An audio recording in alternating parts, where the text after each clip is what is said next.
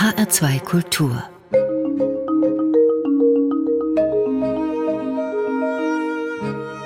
Doppelkopf Heute am Tisch mit Klaus Teveleit. Mein Name ist Niklas Vogel. Klaus Teveleit ist Literatur- und Kulturwissenschaftler, er ist Faschismus- und Gewaltforscher, er ist Hobbymusiker und Adorno-Preisträger. In seinen Büchern ist er immer gut für kühne Bogenschläge, vom Alltäglichen bis hin zum ganz großen Weltentwurf. Und er ist einer, der sein eigenes Leben, seine eigene Biografie und Position immer wieder in seine Werke einfließen lässt und kritisch hinterfragt. Egal, ob das sein eigenes Elternhaus ist, die Musik, der Fußball oder die 68er Revolte. Über einiges davon wollen wir heute sprechen im Doppelkopf. Willkommen, Klaus Teveleit. Schön, dass Sie da sind. Ja, schönen guten Tag, Herr Vogel. Danke für die Einladung. Sie sind vermutlich immer noch am besten bekannt für Ihr erstes Werk, eine Studie zur soldatischen, faschistischen Männlichkeit. Männerfantasien heißt das Buch. Es ist 1977, 78 erschienen, also vor über 40 Jahren. Das Thema scheint aber heute aktueller denn je. Die faschistische Gewalt scheint sich in den letzten Jahren wieder zu häufen. Die Anschläge von Halle, von Hanau, der Mord an Walter Lübcke und die NSU-Morde. Klaus Dieveleit, haben wir denn nur unseren Blick geschärft und nehmen das mehr wahr oder leben wir tatsächlich in einer Zeit, wo diese Gewalt mehr an die Oberfläche drängt? Ich glaube nicht, dass man sagen kann, dass diese Gewalt mehr an die Oberfläche drängt, denn was ich ja in diesem Buch äh, beschreibe, ist männlich-soldatische Gewalt wie sie in Deutschland nach dem Ersten Weltkrieg auftaucht, durch die Freikorps, die die Arbeiteraufstände niederschlagen, die sich aber nicht von ungefähr die ersten Soldaten des Dritten Reichs genannt haben, später also oft in der SA, in der SS und in anderen Positionen bei den Nazis sind. Und die Nazi-Gewalt, die wir dann erlebt haben in den 30er und 40er Jahren, ist natürlich in einem ungeheuren Ausmaß höher und auch schlimmer in einem welthistorischen Maßstab, als was wir jetzt erleben, zum Beispiel in Deutschland. Was wir da heute haben, ist zwar eine ähnliche Form von Gewalt, aber das ist eher eine Sorte Nachklapp. Und das sind ja bei uns tatsächliche Minderheiten, die diese Gewalttaten begehen, die Sie gerade angerissen haben. Und in den 30ern kann man sagen, war das eine Mehrheit der Deutschen insgesamt, die befürworteten, dass die Juden verschwinden, umgebracht werden sollen, andere Minderheiten, dass Europa erobert werden sollten, Weltherrschaft Deutschlands. Das sind ja alles die Hintergründe, auch die mich dazu gebracht haben, das Buch zu schreiben.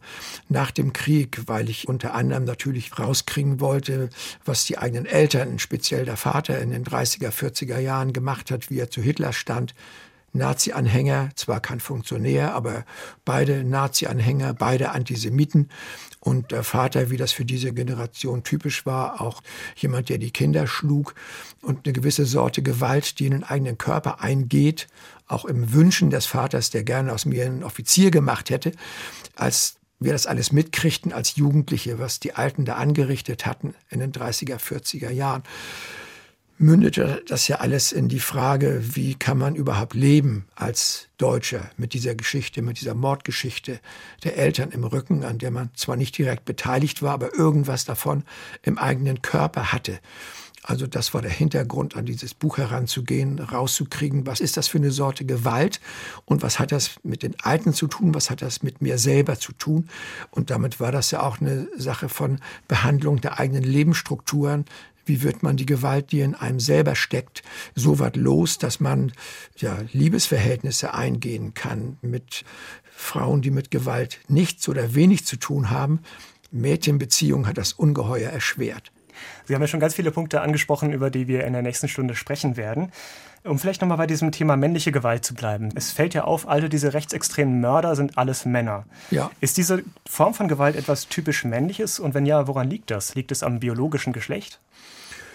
Diese Gewalt ist etwas typisch Männliches und das kann man zeigen seit, also Satz von Walter Benjamin, der Faschismus ist keine Erfindung der Nazis, der Faschismus ist ein Produkt auch nicht des 20. Jahrhunderts, ist ein Produkt aller Jahrhunderte.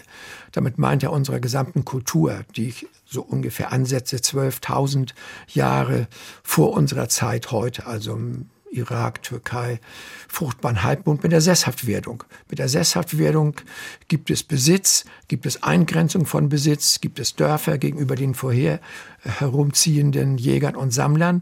Und ab da gibt es familiale, damit auch Erbschafts- und damit auch Gewaltstrukturen, Kämpfe untereinander. Da geht diese Geschichte los und das entwickelt sich ab da in der Zeit so, dass Tätigkeiten nach außen. Das sind die kriegerischen, später die kriegerischen zu Pferd. Das sind Sachen wie der Bergbau. Das sind Sachen wie die Seefahrt, von der Frauen absolut ausgeschlossen waren. Und Frauenarbeiten und Tätigkeiten sich mehr um den Besitz, um das Haus, um Herstellung von Nahrung, Kleidung, auch Haustierbetreuung und Kinder drehten. Und das macht über diese 12.000 Jahre Kultur einen solchen Unterschied in den Körpern von männlichen und weiblichen Kindern aus, die ganz verschiedenen Sorten von Behandlung oder Zurichtung, die in sie eingehen, dass ich sage, nein, nicht biologisches Geschlecht, das ist das soziale Geschlecht. Die Männer siedeln näher an der Gewalt, und zwar fast jeder Mann, mit wenigen Ausnahmen, seit ungefähr 12.000 Jahren in unserer dann patriarchalisch genannten Kultur patriarchalisch stimmt oft nicht. Das sind oft mittelalte Männer, diese Kultur, die diese Gewalt ausüben und dominieren. Aber es sind männlich dominierte Kulturen mit einer klaren Zuschreibung von Gewaltaktionen erlaubt und gefordert für Männer. Es gibt ja in der Forschung über den Holocaust dieses Wort von den ganz normalen Männern, die auf einmal in dieser Situation die Massenmorde an den Juden begangen haben. Was muss denn passieren, damit ein Mensch in so einer Situation tatsächlich zum Mörder wird? Ist es vielleicht auch eine bestimmte Persönlichkeitsstruktur, die dahinter steckt? Eine bestimmte Persönlichkeitsstruktur würde ich nicht sagen, aber vom Negativen kann man es her sagen. Es sind immer angsterfüllte Körper.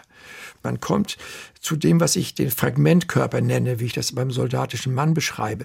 Das sind Menschen, denen es nicht gelungen ist, ihre psychische Energie, ihre Libido nach außen zu wenden und ihre Körpergrenze zu beleben.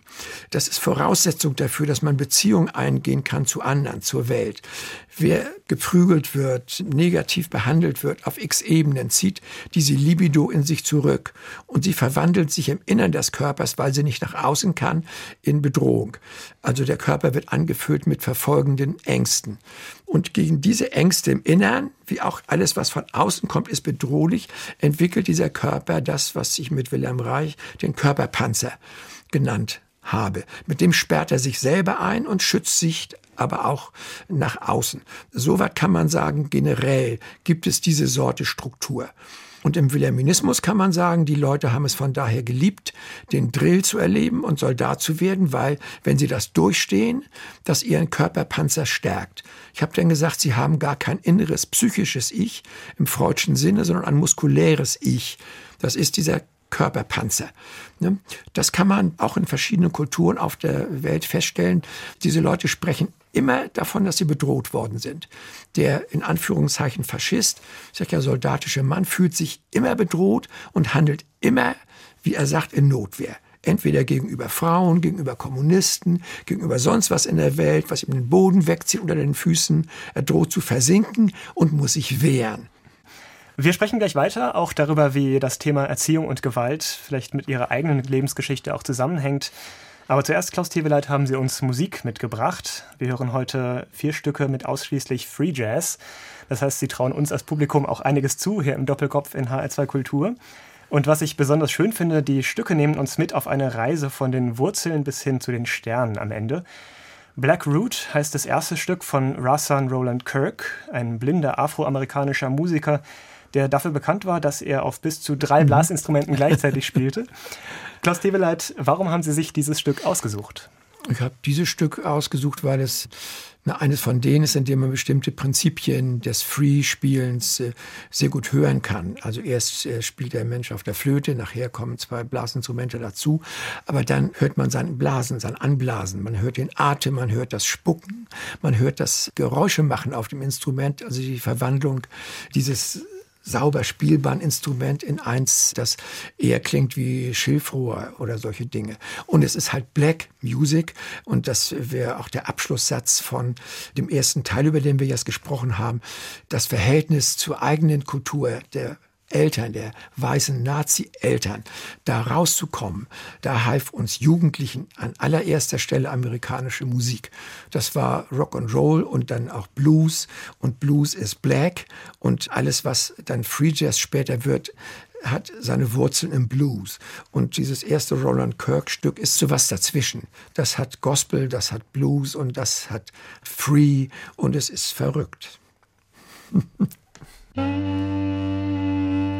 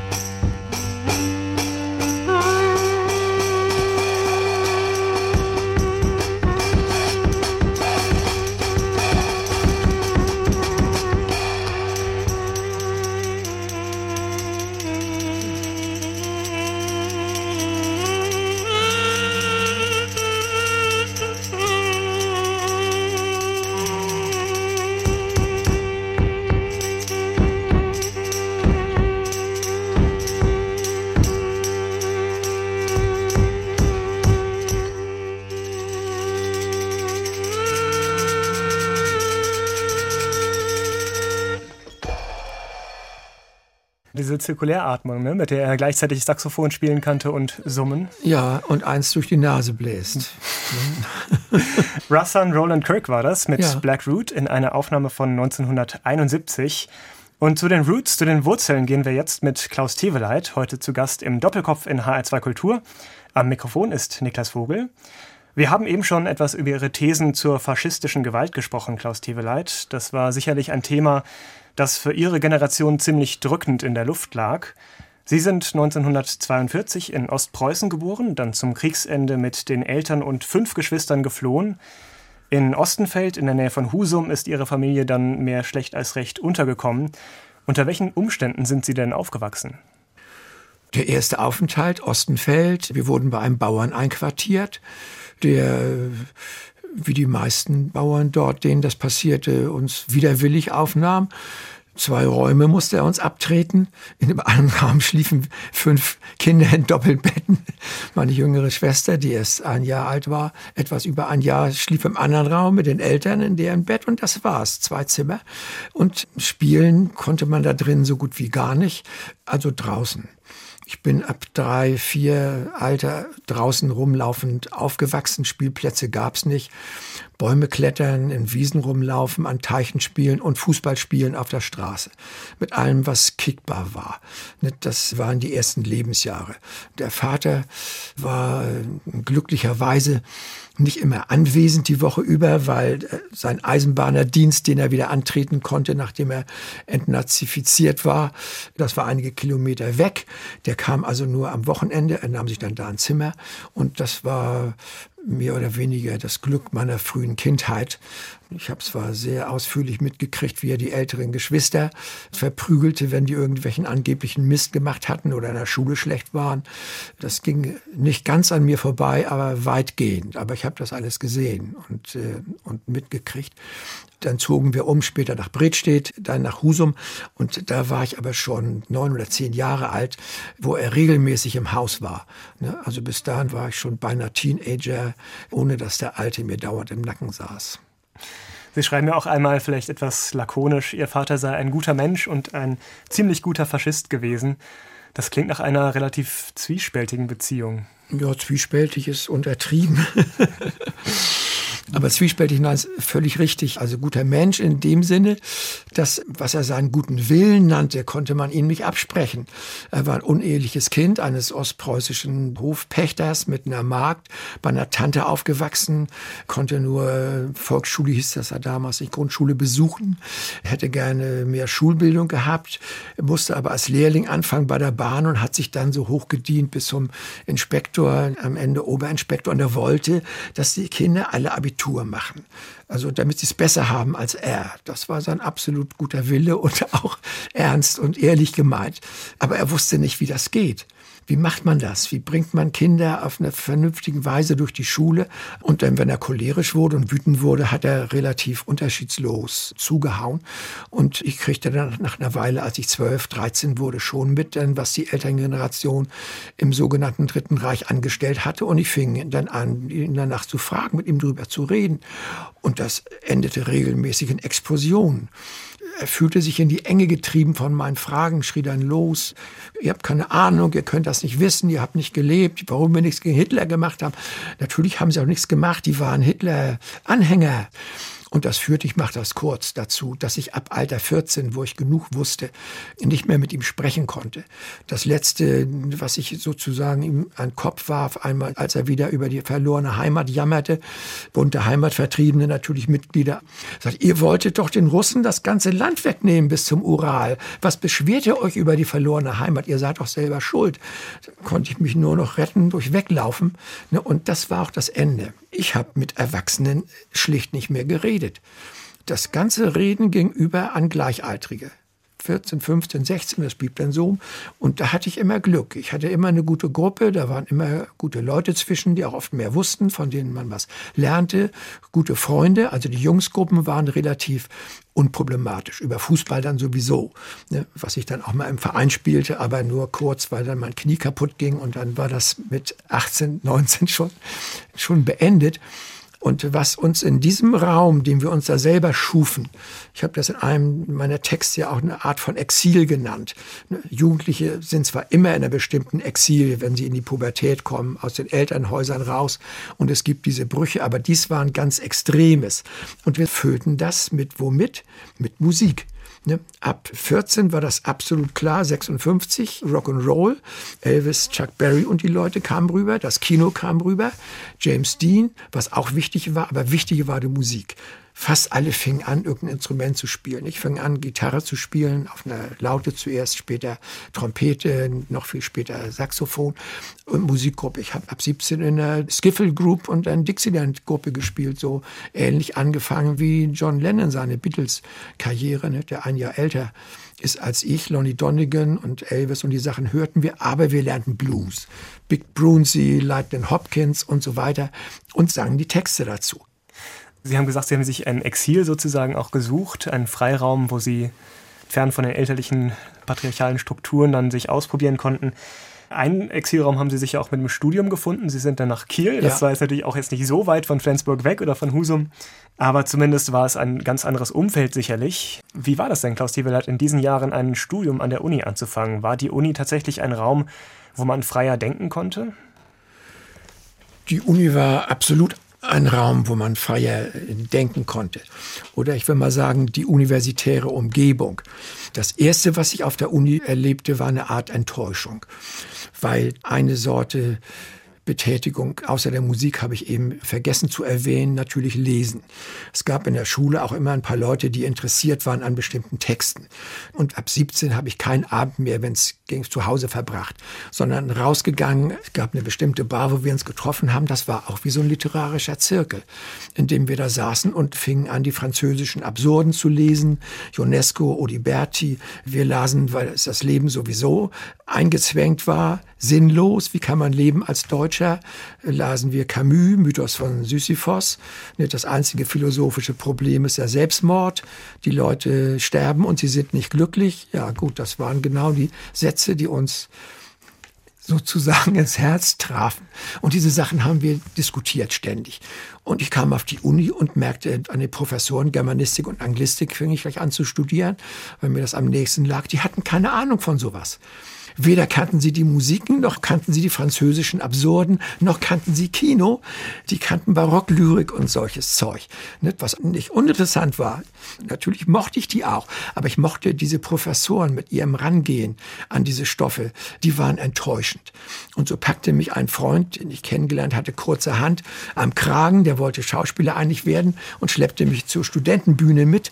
Und dort habe ich die überwiegende Zeit meiner dreieinhalb Kieler Jahre verbracht. Und dann machten wir diese Literatur auf der Bühne weiter und privat. Wir hingen jeden Abend in der Kneipe bis nachts um drei oder vier und diskutierten über Beckett und, und Kafka und wie man das zu lesen und aufzunehmen habe, etc. Also das Leben blieb gleichaltrig. Und in dieser Sorte von Trinken, Feiern, Theater spielen, Saufen, Flippern, Kino gehen, diese Sorte Bohem würde man heute sagen und die Scheine nebenbei gemacht. Jetzt war diese Art von Leben wahrscheinlich jetzt nicht ganz günstig, das musste auch bezahlt werden. Und Sie mussten sich Ihr Studium mal selbst finanzieren. Sie haben das getan mit harter körperlicher Arbeit auf der Werft oder in Betrieben, in den Semesterferien. Was haben Sie denn aus der Zeit mitgenommen? Aus der Zeit habe ich eine ganze Menge mitgenommen. Es war damals, das Leben war natürlich extrem billig. Ich habe für eine Mansarde in Kiel damals 35 Mark bezahlt im Monat.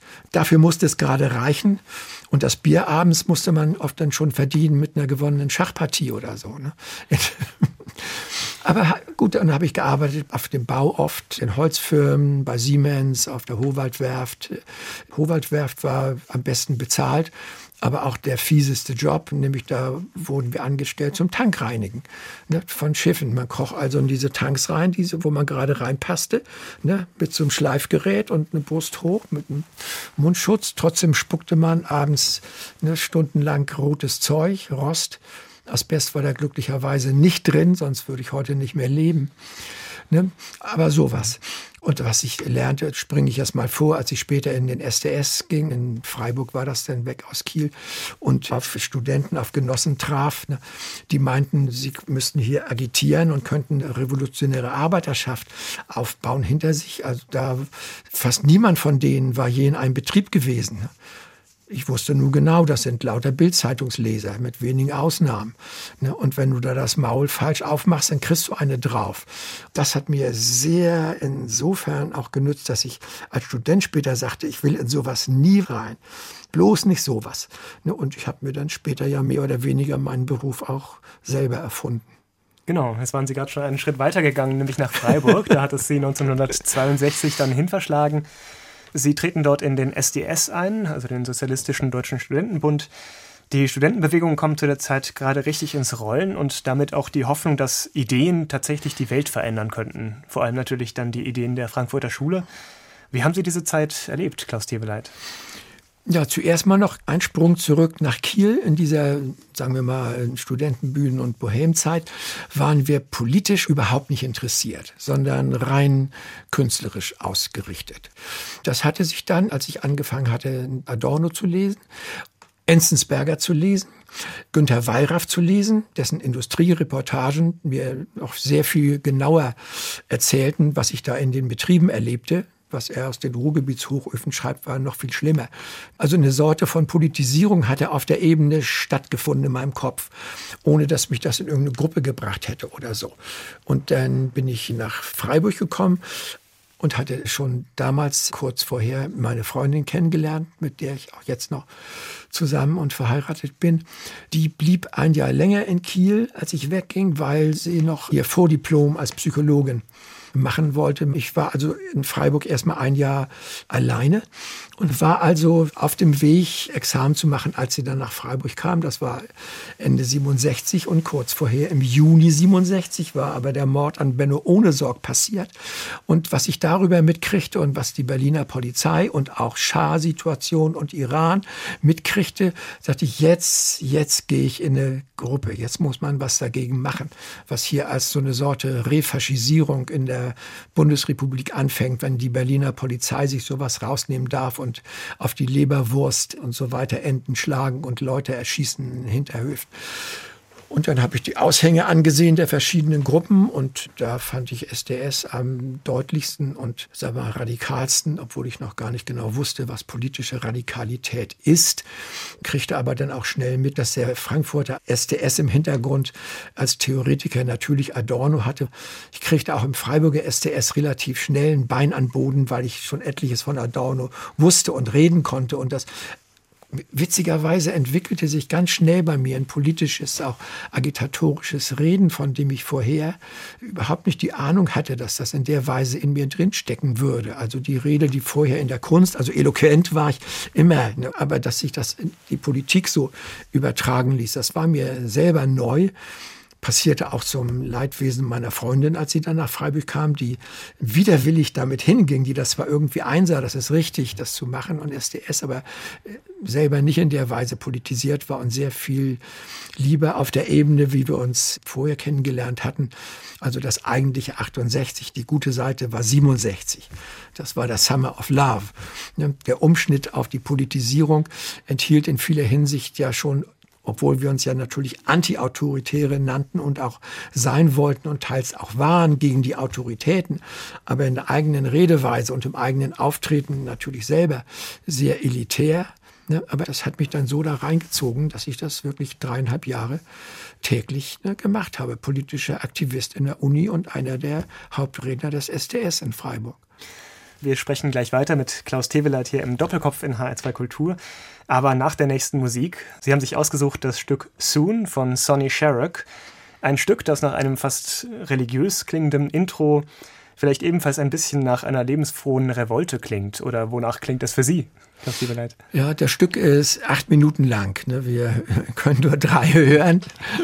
Ja, einmal ist da drin, was man schon bei Roland Kirk hörte vorhin, dass die menschliche Stimme und Instrumente ineinander übergehen oder man die Stimme gebrauchen kann wie ein Instrument oder das Instrument wie eine Stimme, wie Razan Kirk das vorhin zeigte.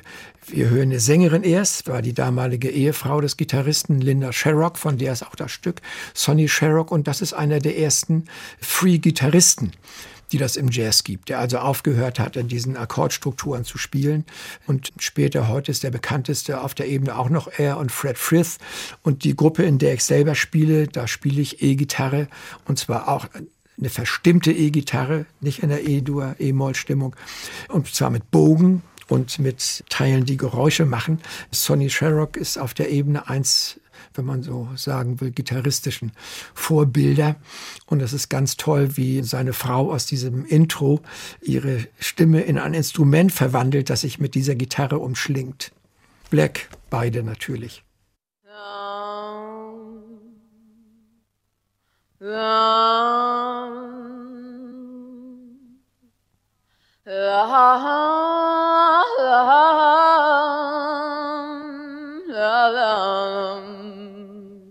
home, home.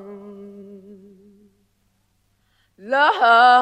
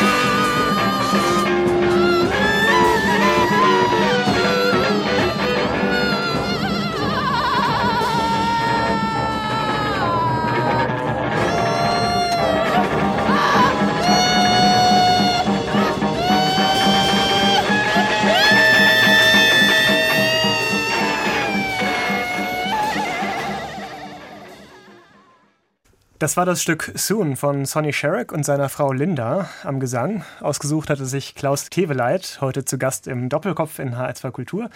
Mein Name ist Niklas Vogel. Klaus Keveleit, wir hatten gesprochen über Ihre Kindheit als Sohn eines gewalttätigen Vaters. Ja, gewalttätigen und auch sorgenden. Das ist ja das Verrückte. und wir haben den Bogen gespannt bis zur Studentenbewegung in Freiburg, die Sie hier erlebt haben. Sie entscheiden sich dann aber doch dann nicht für die politische Revolte, sondern vielleicht eher für die private gegen ihre eigenen Prägungen. Ihr Sohn wird geboren und Sie entscheiden sich dafür, als Hausmann weiterzuarbeiten. Kindererziehung als politischer Akt. Kann man das so sagen? Ja, muss man einen Zwischenschritt einlegen. Der Grund war auch das Ende des SDS. Der löste sich 69 auf und danach gab es verschiedene Gruppen und einige von denen, die Maoisten, die sogenannten K-Gruppen, die dann bolschewistisch, wie sie das nannten, hierarchisch strukturiert waren, da wollte ich nicht rein, meine Frau sowieso nicht. Hätte ich das gemacht, hätte sie sich garantiert getrennt. Wir waren also erstmal nicht mehr in der politischen Gruppe. Wir zogen aus der WG aus. Wir wollten ein Kind, haben wir überlegt. Wir haben beide Geschwister und wollten gerne Kinder. Und das hat sie 72 geboren, ne, unseren älteren Sohn Daniel. Und einer von uns musste jetzt sich um das Kind kümmern.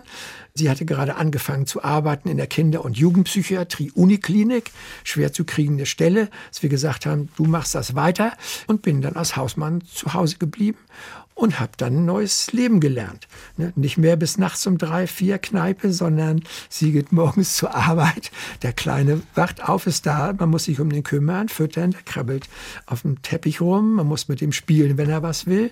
Ich habe so nebenbei in dieser Zeit Sachen gelesen und sonst mich um ihn gekümmert. Wenn das Kind was brauchte, ging das vor. Und man lernt ein völlig anderes Zeitgefühl. Man sieht, wie so ein Kind sich jeden Tag verändert, alle paar Wochen verändert. Das ist ungeheuer spannend. Man merkt, wie verrückt das ist, dass die eigenen Eltern einem nie was erzählt haben, bis zum Alter drei. Entweder haben sie das gar nicht wahrgenommen, diese ungeheuren Umschwünge, die da sind und was mit den Kindern alles passiert. Das verändert einen. Ne? Veränderungen überhaupt man ändert sich durch Beziehung. Das ist eine der ersten Sachen, die ich begriffen habe. Freundschaftsbeziehung vorher, dann Liebesbeziehung, Gruppenbeziehung, Arbeit in Gruppen in der Uni sehr wichtig. Nicht alles einzeln machen, die Dominanz verlernen in Gruppen. Das sind alles Beziehungsänderungen. Und gegenüber dem Kind lernt man, also auch der Impuls, der auftaucht, ne, den merkt man natürlich ganz genau, den ich bei meinem Vater gesehen habe, wenn er wütend wird auf was, das er zuhaut. So ein Impuls, wenn man wütend wird, der steckt im eigenen Körper auch den muss man bemerken und den muss man richtig verlernen, den muss man bearbeiten. Also die Beziehung zum Kind verändert das ganze körperliche Dasein und körperliche Veränderung ist Voraussetzung für Veränderung im Denken. Da bin ich heute noch viel sicherer als sonst wo. Mhm, ja. In Freiburg schreiben Sie dann auch Ihre Dissertation über die Freikorpsliteratur. Wir hatten schon darüber geredet. Freikorpsliteratur klingt jetzt erstmal nach einem literarischen Nischenthema. Was hat Sie denn an dem Thema fasziniert? Ich weiß gar nicht, ob es nach Nischenthema klingt. Es klingt, glaube ich, erstmal nach gar nichts, wenn man nicht weiß, wer die Leute waren. Es ging um faschistische Gewalt. Ne? Das habe ich schon angedeutet. Ne? Wie kam unsere Elterngeneration dazu, sich an diesen faschistischen Morden in der Weise zwar nicht direkt zu beteiligen, aber sie gut zu heißen? Warum waren die so? Und äh, ergab sich das, dass ein Freund von mir, Erhard Lukas, den ich auch aus dem SDS kannte, Historiker über die deutsche Revolution arbeitete, 1919, 1920, Kaputsch, Abwehr des Kaputsches und im Kaputsch gab das im Ruhrgebiet ja dagegen Generalstreik. Und große Teile der Ruhrarbeiter holten ihre Waffen vor, die sie aus dem Weltkrieg noch hatten, stellten eine Sorte Rote Armee auf wie sie das nannten. Und die äh, SPD-Regierung in Deutschland verfügte nicht über eine reguläre Armee, nur eine ganz kleine durch Versailler Vertrag, 100.000 Mann und schlecht bewaffnet und verteilt übers Reich. Die stellten dann diese Freikorps auf. Ex-Soldaten unter meistens so Mittelalter-Offizieren, Majore und sowas, 35, 40 Jahre alt, denen sie freie Hand gaben, den Auftrag gaben, diese Arbeiteraufstände niederzuschlagen. Und das machten die und zwar mit einer ungeheuren Brutalität und einer besonderen Form von Morden, besonders gegen Frauen, Bauch aufschlitzen, schlagen mit Gummischläuchen und ähnliche Dinge. Wie kommen die dazu? Und ich habe relativ schnell gemerkt, als ich diese Texte von den Leuten las, die schreiben zwar auch immer, wir verteidigen hier das Vaterland und die stellen die Welt auf den Kopf und das Proletariat will die Macht ergreifen. Wie kommen sie dazu? Das heißt doch, die Ströme fließen aufwärts. Aha, denk mal, was ist das? Die Ströme fließen aufwärts. Und dann beschreiben sie die Arbeiter, wie sie auf sie zukommen. Bei der Demonstration, da steht er nicht. Auf uns kam da so ein Trupp von 50 Blaumännern zu. Die standen vor dem Werkstor und wir sollten die beseitigen und überlegten, müssen wir schießen oder kriegen wir das sonst von? Nein, die schrieben, der Schleim der Republik kroch auf uns zu, stand uns schon bis zur Unterlippe und drohte uns zu verschlingen. Lauter so eine Textstellen, die habe ich gesammelt und hatte dann so einen Berg davon. Das schreiben sie fast alle. Alle schreiben irgendwo, sie versinken Sumpf, Schlamm, Brei und verbinden das Nächster Schritt mit Frauen.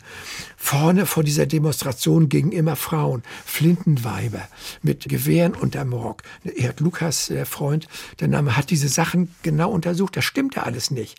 Das gab keine Arbeiterdemonstration mit bewaffneten Frauen vorneweg. Es sind reine Erfindungen oder unreine, sagen wir mal so, Erfindungen. Ausdruck von deren Ängsten und ich fragte mich dann, was sind deren Ängste? Was verschlingt die da? Und irgendwann kam ich drauf, der Schleim und der Brei, der da auf sie zukriegt, der kriegt gar nicht von außen zu, der kommt von innen. Der steht von innen bis zur Unterlippe. Das ist ein Ausdruck ihrer Ängste, ihres ganz durcheinander geratenen Innen im Angesicht der Welt, die für ihr Gefühl wie sie erzogen und gedrillt worden sind, in Unordnung gerät, sich auf den Kopf stellt und daraus die Gewalt. Gut, und das habe ich mir zur Aufgabe gemacht, dann so genau wie möglich zu beschreiben, die nächsten fünf Jahre. Daraus wurde dann dieses Buch äh, Männerfantasie. Mhm. Und dann stellte sich raus, dass das Buch sich ganz gut verkauft und dass da ein bisschen Geld reinkommt und wir da einige Jahre von leben können. Und dann habe ich gesagt, gut, dann werde ich jetzt Schriftsteller, dann bleibe ich zu Hause Hausmann. Wir haben dann ein zweites Kind. Genau da zu dem Zeitpunkt auch hat meine Frau dann geboren und ich habe das Hausmannleben fortgesetzt und habe das 20 Jahre gemacht. Vormittags geschrieben und nachmittags die anderen Dinge und abends das freiere Leben schlechte Rente. Das ist der einzige Nachteil. Sonst war das ganz prima. Klaus Teveleit, wir kommen schon wieder zur Musik, zum Hohepriester oder Sonnengott des Free Jazz, Sandra, live at Montreux, mit seinem Stück Of the Other Tomorrow. Warum dieses Stück? Warum dieses Stück? Einmal, weil es mit etwas anfängt, was wir bisher noch nicht so gehört haben. In ähm, Free Jazz ist ja das ganz Besondere der Stimmen, die ich schon erwähnte, die oft wie Instrumente sind und umgekehrt. Das hört man bei den Sun Ra-Saxophonisten sehr gut. Das ist der menschliche Schrei ist da drin, auch bei Linda Sherrock vorhin ja. Das ist ja nicht einfach eine Stimmartistik und eine Virtuosität, sondern der Aufschrei über dieses Jahrhundert der Sklaverei und dann ja weiter unterdrückte Situation in Amerika. Diese Sachen jetzt Ende der 60er, Anfang der 70er aufgenommen, die ich heute da ausgewählt habe. Das ist alles die Umbruchzeit, also das das ist schon gespielt mit Kenntnis der Black Panther ne, und auch mit Ermordung der Black Panther im Hinterkopf, diese Musiken. Ich höre das in den Saxophonen, die sie da bearbeiten.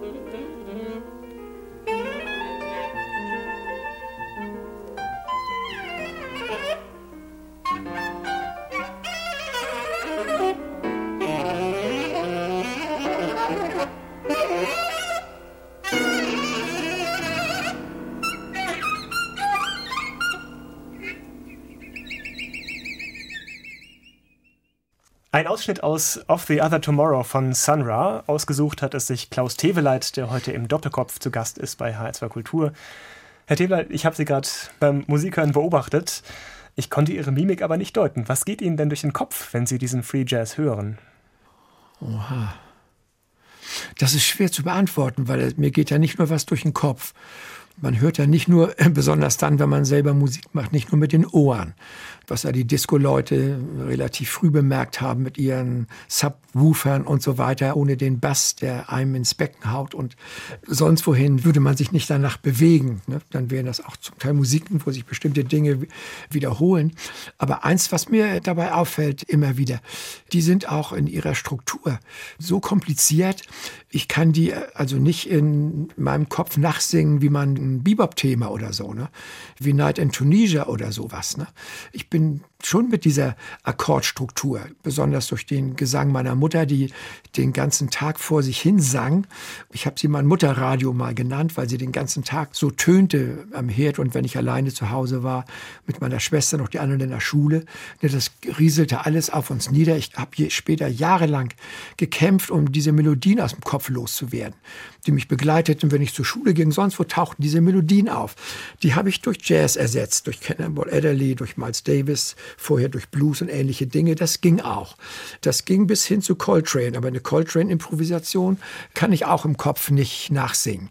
Ne? Also das ist nach wie vor eine Musik, die mich im guten Sinne überfordert. Und was einem guten Sinne überfordert, wie auch gute Filme. Ne? Ein Freund sagte früher immer mal, ich gehe ins Kino, um mir das Hirn zu brausen. Diese Musiken brausen mir nach wie vor das Hirn mhm. und den Körper. Ich glaube tatsächlich auch, dass Coltrane Coltrane nicht nachspielen konnte. Es gibt, glaube ich, so eine Episode von ihm, wo er mal gefragt wurde, seine eigene Musik nach Noten nachzuspielen ja. und er es nicht konnte, weil nee. er jedes Mal was Neues macht. So. Nein, weil die, äh, das ist auch nicht notierbar. Ne? Es kommt ja auf die Tongebung an bei der Jazz-Tongebung. Und auch die Hendrix, das können zwar Gitarristen nachspielen vom Blatt, eine Purple Haze oder sowas, aber er zieht ja die Seiten immer so, dass das nicht nur Viertel- und Achteltonabstände, sondern dieses übergangslos ist. Das ist in Notenschrift nicht wiedergebbar. Wann kamen Sie denn zum Free Jazz oder wie kamen Sie dazu und was reizt Sie so besonders an diesem Stil? Ja, zum Free Jazz, als irgendwann, nachdem die Bebop-Sachen, dann die Hardbop-Sachen 50er Jahre durch waren, Art Ensemble auftauchte, Art Ensemble of Chicago, habe ich zuerst gehört, aber auch Ornette Coleman vorher, wo man merkte, da gibt es Strukturen, die entfernen sich von diesem Walking Bass.